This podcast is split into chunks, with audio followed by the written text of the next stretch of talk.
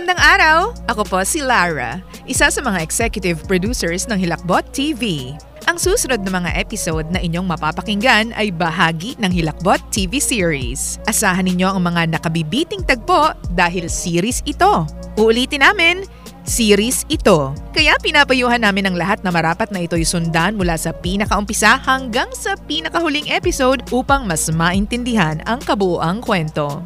May mga ilang eksena sa kwento na may temang hindi angkop sa mga relihiyoso o mahihina ang sikmura dahilan upang ihayag naming hindi para sa inyo ang seryang ito. Kung tatangkain mong pakinggan, listen at your own risk. This is for entertainment purposes only. Anumang pagkakapareho ng mga eksena, ngalan ng mga karakter at pook ay likha ng imahinasyon ng aming writer at tiyak na nagkataon lamang. Gayunpaman, hangad namin ang inyong suporta. Maraming salamat mga kahilakbot!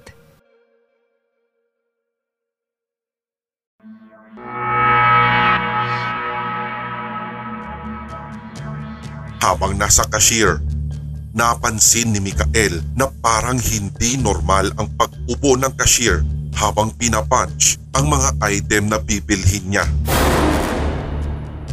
Tinitigan rin niya ito ng maigi at napansin niya na parang nangingitim ang ibabang bahagi ng mata nito. Kinuha niya ang wallet at tumukot na si Mikael ng pera doon. Ngunit akma na sana niyang iaabot ang pera nang magulat siya dahil bigla na lamang bumagsak ang babae mula sa kinauupuan nito. Nagmamakaawa ang kahera ng mga sandaling iyon at base sa kanyang sinisenyas ay sinasabi nitong tulungan daw namin siya. Kapansin-pansin na nag-iba ang itsura nito. Dito'y mas lalo pang nangitim ang ilalim ng kanyang mga mata. Lumilitaw na rin sa mga mata nito ang mapupulang mga ugat. Mas namutla na rin ang balat niya kumpara kanina. Nagkakaroon na rin ng parang mga pasa ang iba't ibang parte ng katawan nito. At nakakasigurado dito si Mikael na ito ay may nakakahawang sakit. Oras na naman na.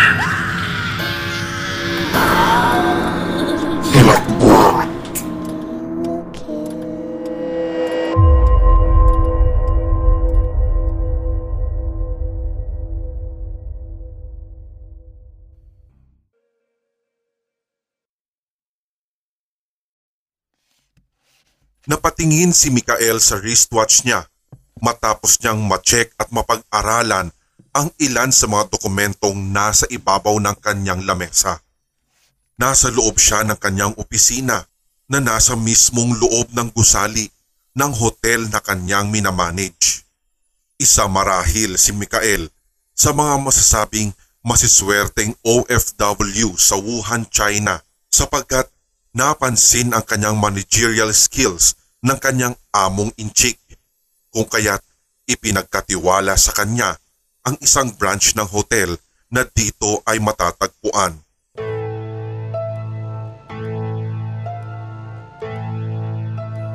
Dalawang taon na siya ang manager at masasabing maganda ang takbo ng trabaho niya doon bukod pa sa mataas ang kanyang sahod. Hindi gaya noon sa Pilipinas na hindi siya nakakaipon dahil sakto lamang ang kanyang sahod sa mga gastusin niya at minsan ay wala pa nga siyang naibibigay sa pamilya. Hindi tulad ngayon na buwanan halos siya nakapagpapadala sa kanyang pamilya na nasa Pilipinas. Sampung minuto na lang at makakauwi na rin siya sa apartment niya dahil matatapos na rin ang kanyang office hours ng araw na iyon. Madalas kesa hindi ay nag-overtime talaga siya lalo at ayaw na rin niyang iuwi pa sa kanilang apartment ang ilan sa kanyang trabaho. Minsan pa nga, madaling araw na rin siya nakakapag-out subalit hindi rin niya malaman ng araw na iyon dahil parang kauna-unahang pagkakataon na hindi siya mag-overtime. Lumabas na si Mikael sa kanyang opisina para tuluyan na siyang makapag-out at makapagpara na rin ng taxi na kanyang sasakyan papauwi sa kanilang apartment. Kung tutuusin, may kakayahan naman talaga si Mikael na bumili ng sarili niyang sasakyan subalit iniisip na lang niya na ang kanyang pambili na iyon ay ilaan na lang sa kanyang pamilya sa Pilipinas at marapat na dun na lamang siya magkaroon ng sariling sasakyan kesa dito sa bansa na hindi naman niya kinalakhan. Iniisip lang niya kasi na talagang sobrang toxic kung papaano niya maiuuwi ang sasakyan sa oras na ayaw na niyang magtrabaho bilang isang manager o bilang isang OFW sa mga susunod pang taon. Ang talagang goal lamang ni Mikael ay makaipon ng husto at pagkatapos ay babalik na rin sa Pilipinas at doon ay magne-negosyo. Habang naglalakad papalabas si Mikael, napansin niya ang ilang mga nurse na may hila-hilang isang stretcher at dito'y may nakahigaring pasyente. Agad itong isinugod sa emergency room. Normal na nga sa kanya ang ganoong eksena sapagkat ang hotel na kanyang pinagtatrabahuhan at kanyang minamanage ay halos katabi lamang ng isang sikat na ospital sa Wuhan. Sa tuwing nakakakita nga siya ng mga ganoon, napapailing na lamang siya at napapadasal ng taimtim sa kanyang isipan sa pagpapasalamat sa Panginoon sapagkat kahit papaano ay malusog sila ng kanyang kapatid.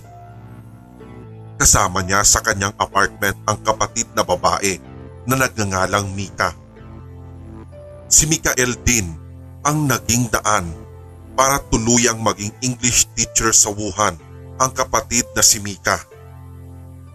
Limang buwan pa lamang itong nagtatrabaho sa isang private school doon. Napagkasunduan din kasi nila na kumuha na lamang ng isang apartment upang nang sa ganon ay makabawas na rin sa kabuang gastos nila buwan-buwan at ang matitipid nila ay may ipapadala nila sa Pilipinas. Tulad din ni Mikael, hangad din ni Mika na matulungan ang kanilang pamilya na nasa ating bansa at makapag-ipon pa ng malaki-laking halaga at pagkatapos ay uuwi na rin siya upang magnegosyo. Sa katunayan ay usapan na nga nila ito ng kanyang kuya. Alam ni Mikael na nasa trabaho pa si Mika ng mga sandaling iyon kaya siya ang mag-grocery. Yaman din lang at maaga-aga din ang uwi ni Mikael na mga oras na iyon kung kaya't dumaan muna siya sa isang grocery store para bumili din ng kanilang stocks. Paubos na rin kasi iyon at talagang kailangan na nila na maggrocery. Agad naman siyang pumunta sa kahera matapos ang ilang minuto na pag-iikot sa grocery. Nakumpleto na rin niya halos ang kanilang kakailanganin sa loob ng isang linggo. Habang nasa cashier, napansin ni Mikael na parang hindi normal ang pag-upo ng cashier habang pinapunch ang mga item na bibilhin niya.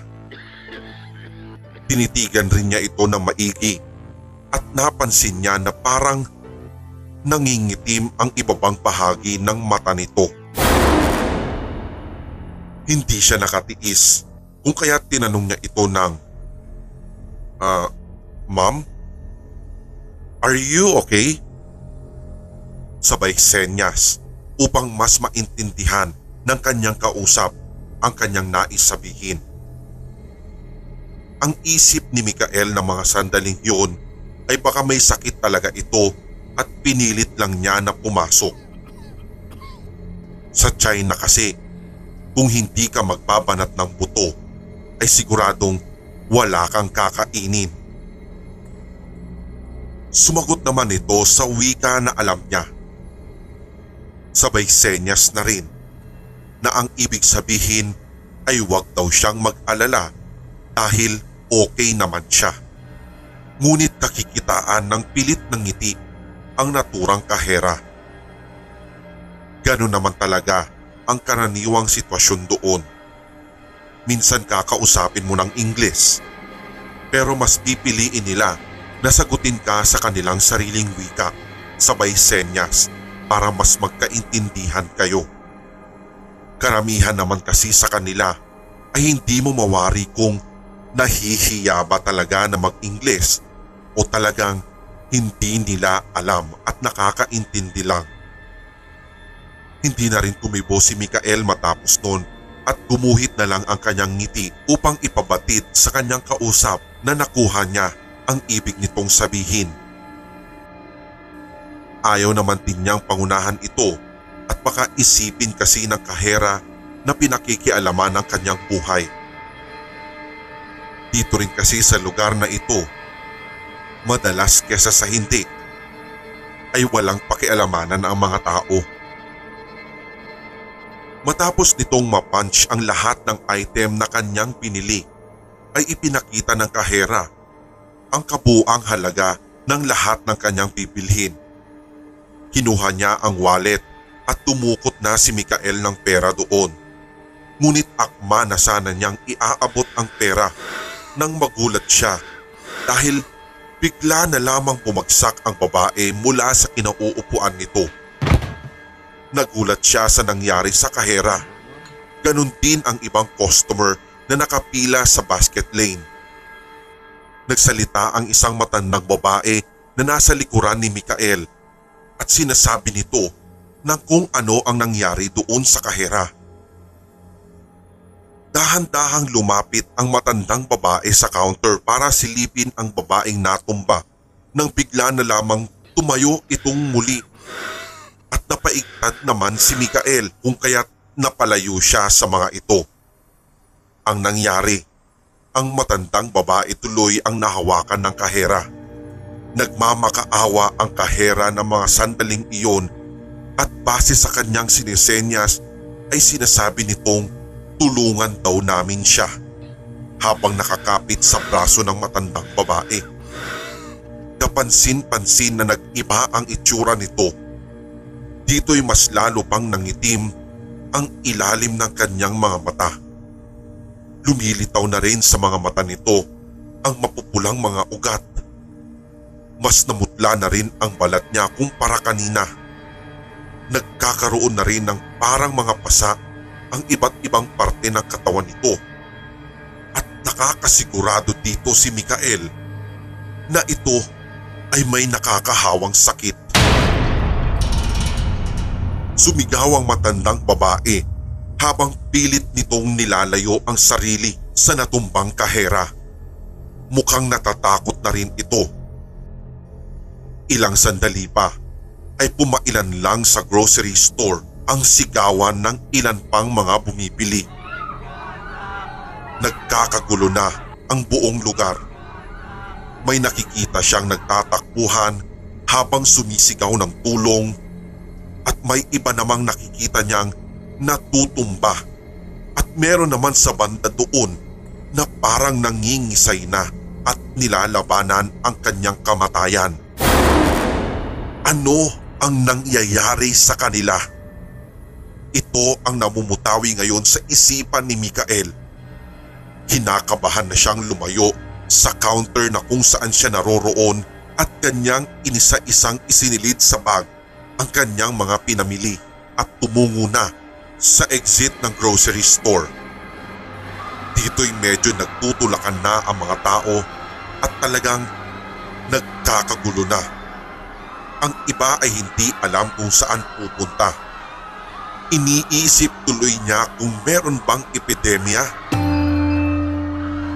Iyon ang pumapasok ngayon sa isipan ni Michael habang papalabas sa naturang grocery store at patakbo na lumalayo doon.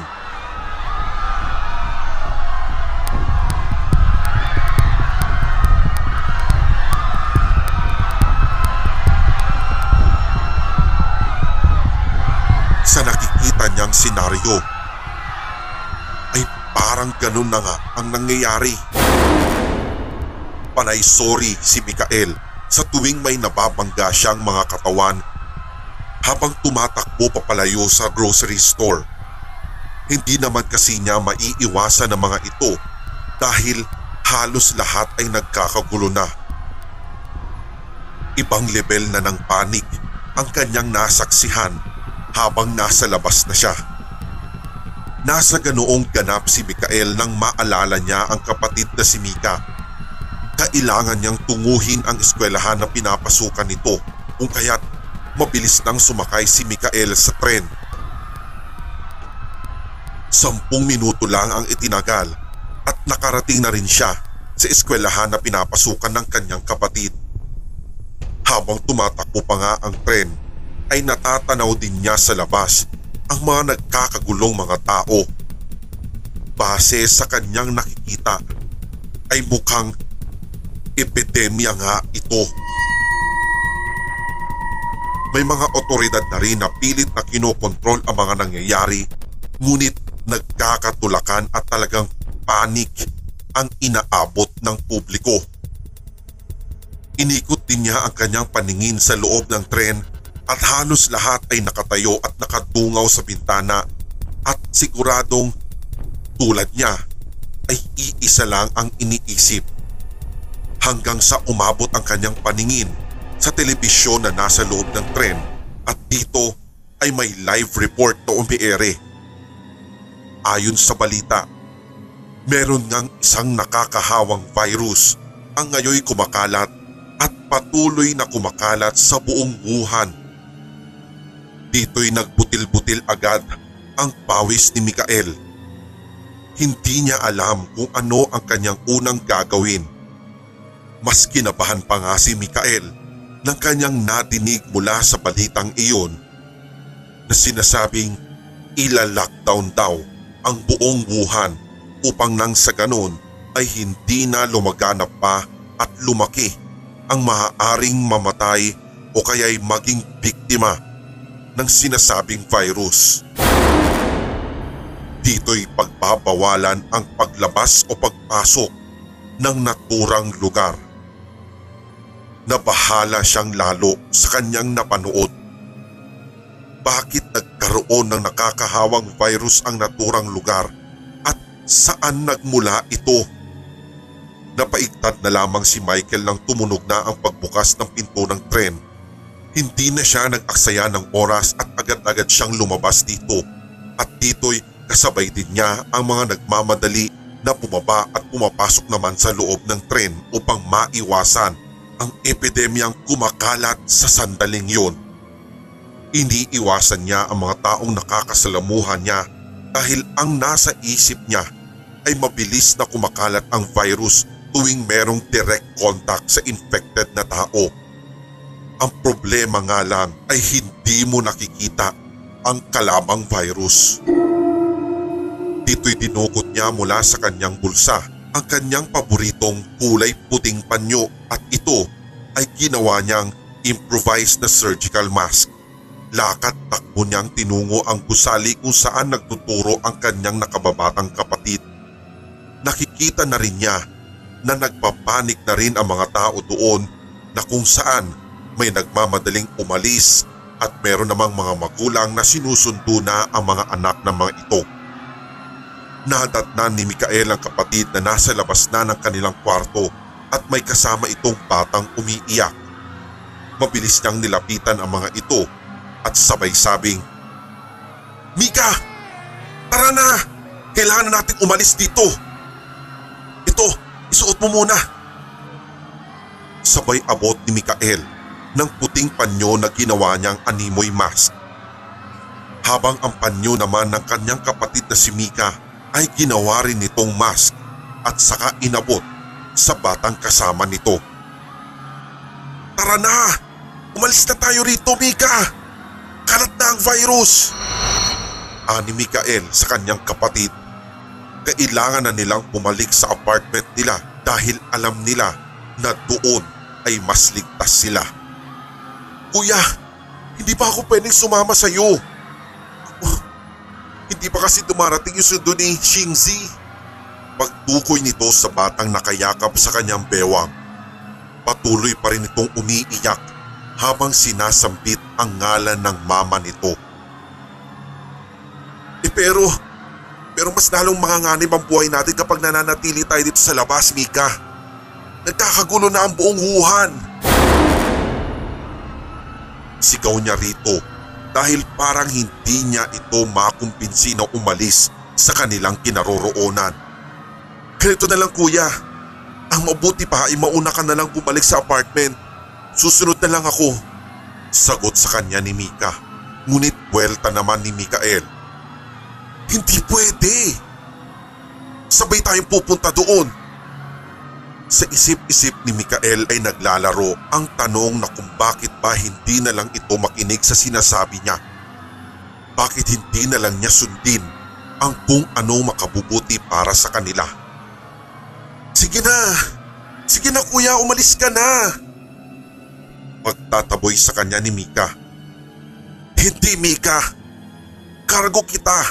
Kaya obligasyon kong protektahan ka. Kaya tara na. Sa ayaw mo't sa hindi, tara na. Tutulungan na lang kitang mahanap ang magulang ng bata. Anya kay Mika.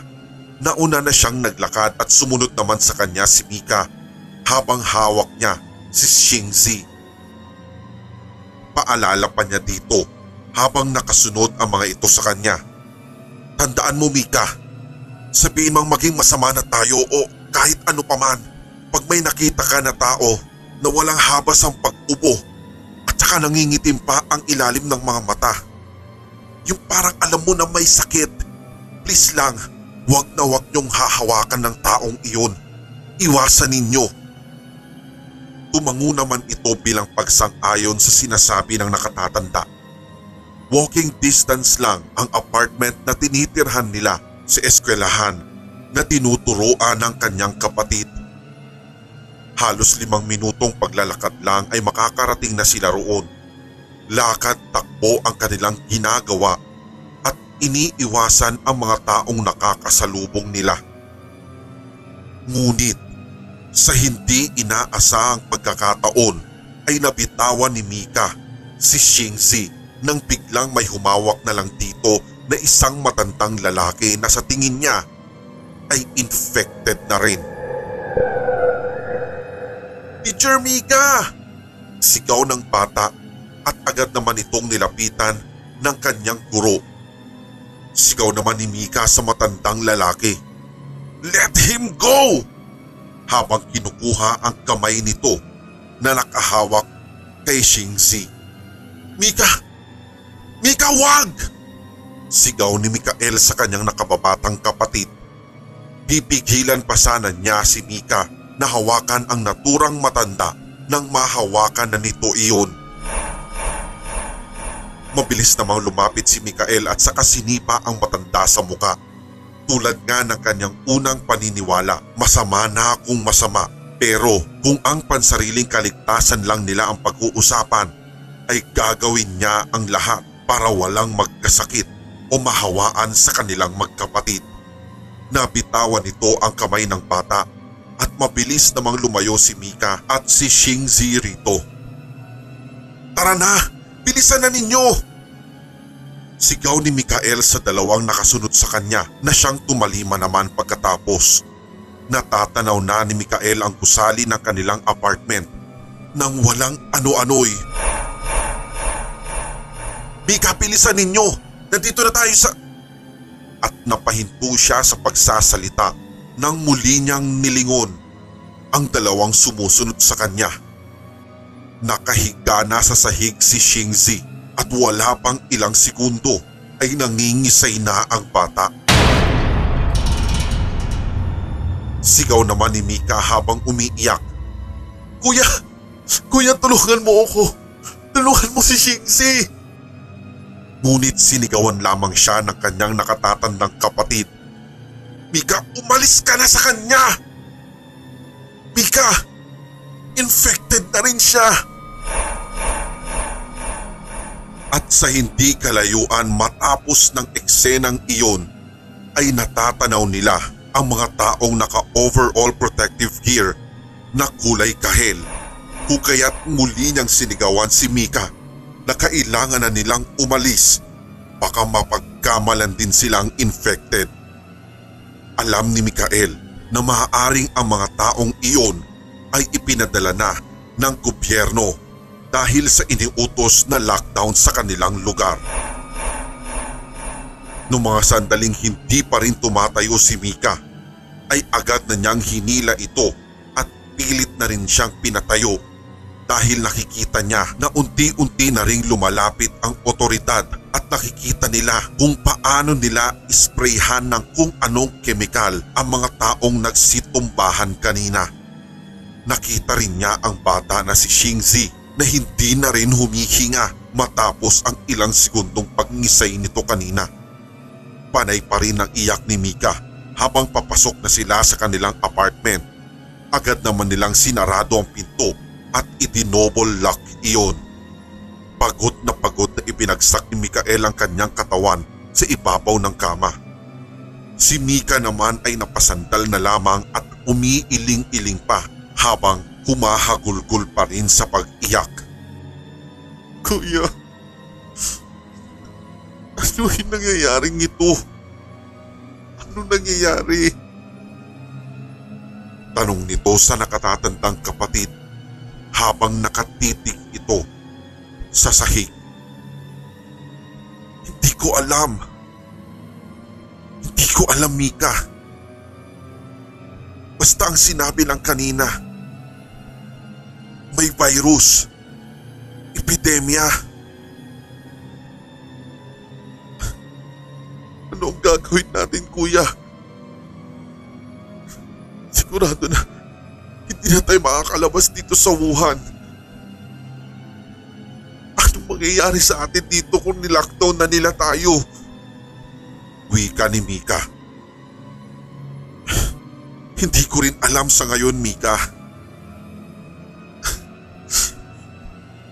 Hayaan mo muna ako mag-isip ng paraan, pwede?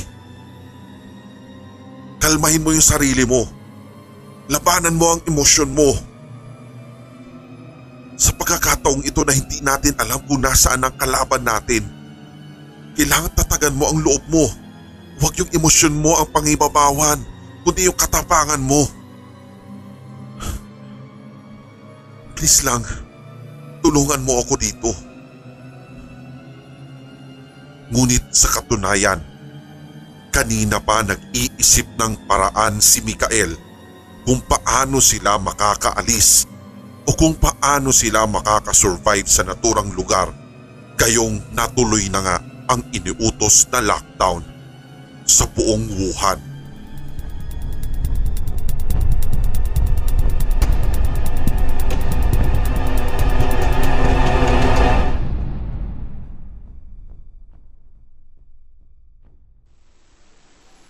Walong araw na ang nakalilipas.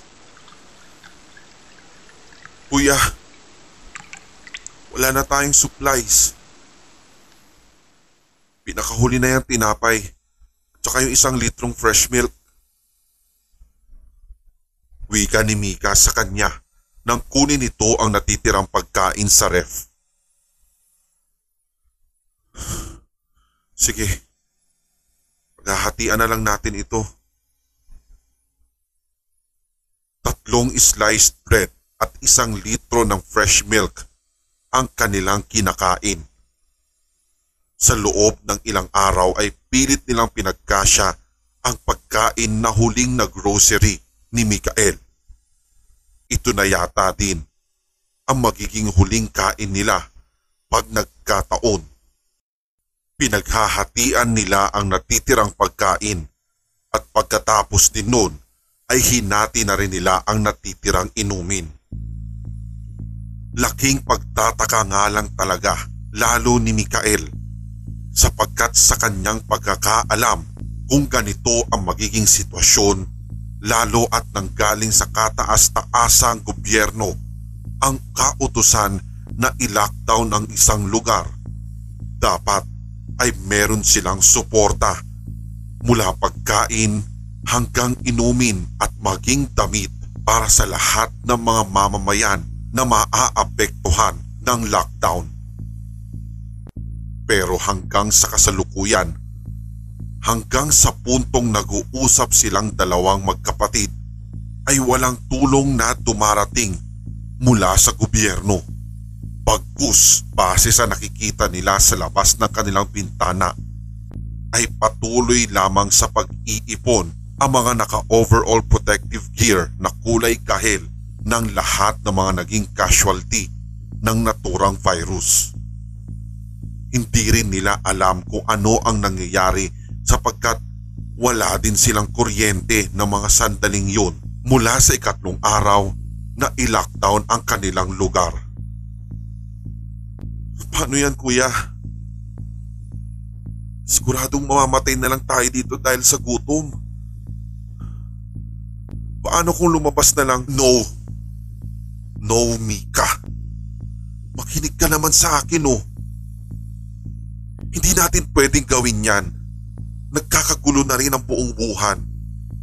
At siguradong hindi rin naman tayo makakalabas sa lugar na to. Nakikita mo ba yung nakikita ko dyan sa labas? Lahat ng lalabas. Akalain nila ay infected ng virus. Kahit nga sila hindi nila alam kung anong klaseng virus yan. Bakit ang bilis kumalat? Ano? Magpapakulong na lang tayo? Ika-quarantine na lang tayo? At pagkatapos ano? Pag napatunayan, baka bigla na lang tayong patayin. Pangungumbinsi niya kay Mika. Hindi talaga pwedeng lumabas sila ng ganon-ganon na lang sa kanilang apartment.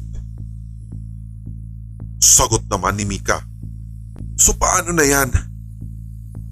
Magkukulong na lang tayo rito hanggang sa mamatay tayo sa gutom kuya? Huwag kang masyadong nega.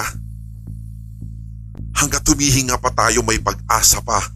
Sige kuya, sabihin mo nga sa akin, gaano kalaki yung pag-asa na sinasabi mo na makakaalis pa tayo sa lugar na to? Na makakaalis tayo dito ng buhay? Malaki ang pag-asa, Mika. Malaki ang pag-asa natin kung nagtitiwala lang tayo sa plano ng Diyos. Alam ko, mula sa kaibuturan ng puso ko na hindi niya tayo papabayaan. Makakaalis din tayo dito. Pagpapakalma niya kay Mika. Iyon lang ang paraan na naisip niya para hindi ito panghinaan ng loob. Ano nga naman ang laban nila kung silang pareho ay panghihinaan na lamang ng loob gayong sa katunayan katiting na pag-asa lamang ang pwedeng iliwanag sa napakadilim na kaganapan ngayon.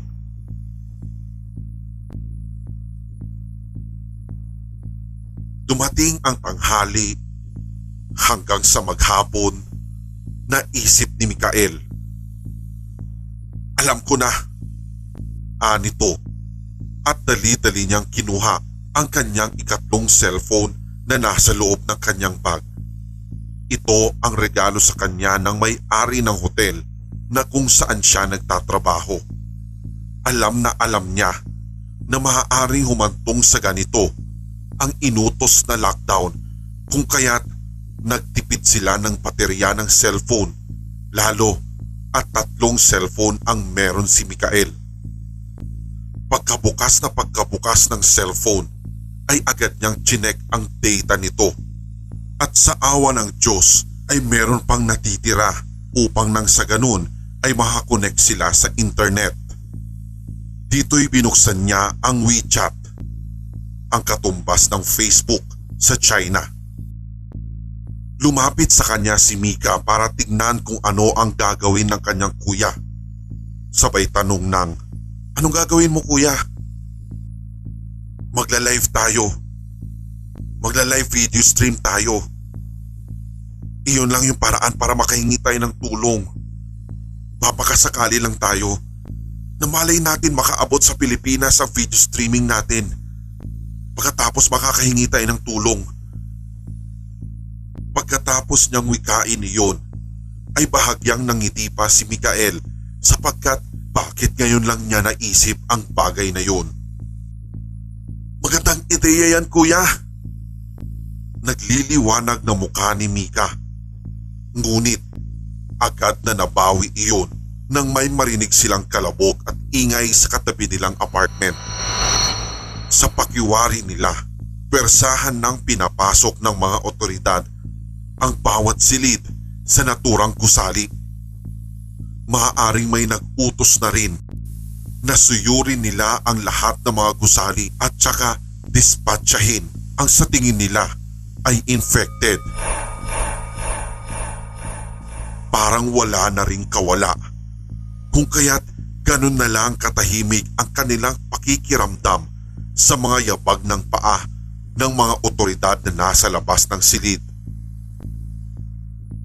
Makailang minuto pa, nakakarinig na sila ng sigawan at pagmamakaawa ng ilang mga residenteng nandoon. Ang iba naman ay umiiyak na dahil sa takot habang ang ilan ay napipilitan na lang na sumama sa mga otoridad na pilit silang pinapalabas sa kanilang silid. Bulong ni Mika sa kanyang kuya habang nanginginig pa ang kamay na pinipindot ang live button nito sa WeChat. Sige na kuya, mag-live ka na. Matindi ang kaba na nararamdaman ni Mikael para sa kaligtasan nilang magkapatid. Parang isang pagkakamali lang ay tiyak na mahuhuli sila ng mga otoridad na nasa labas. Nagsimula na ang live streaming sa cellphone niya. Medyo may kadiliman lamang sa sulok na kanilang pinagtataguan subalit wala na silang pakialam doon sapagkat ang importante ay malinaw at hindi mapuputol ang kanilang audio bilang paghingi ng rescue sa kung sino man ang makakadinig ng lahat ng kanilang sasabihin. Sa videong iyon ay mariin nilang sinabi, "Ah, Hello po, ako nga po pala si Mikael Diaz, Mikoy for short at ito naman po yung kapatid ko, si Mika. Ang video na to ay live po mula dito sa Wuhan, China. Kung saan halos isang linggo na po simula nang i-lockdown itong lugar. Kami po ay humihingi ng tulong sa mga kababayan namin dyan sa Pilipinas. Sana po ay ma-rescue po agad kami. Kung hindi man po sana'y matulungan niyo po lahat ng mga Pilipino rin na nandito na lockdown sa Wuhan para na sa ganun makauwi din po kami ng Pilipinas. Naghanap po kasi yung infection dito na hindi namin alam kung anong virus ba ang laganap dito sa lugar. Halos walong araw na rin po kami nakakulong dito sa loob ng apartment namin dahil natatakot din po kaming lumabas baka kami na po yung susunod na mahawaan. Unti-unti na rin po nauubos yung supplies ng pagkain namin dito. Hindi rin namin alam kung kailan pa po tatagal ito. Nananawagan po kami sa lahat ng mga kababayan namin na makakapanood ng video na to. Lalo sa mga opisyal ng Pilipinas. Lalo sa mahal naming Pangulo. At napahinto si Mikael sa pagsasalita sa harap ng cellphone nang makarinig siya ng pagkatok sa pinto ng kanilang apartment.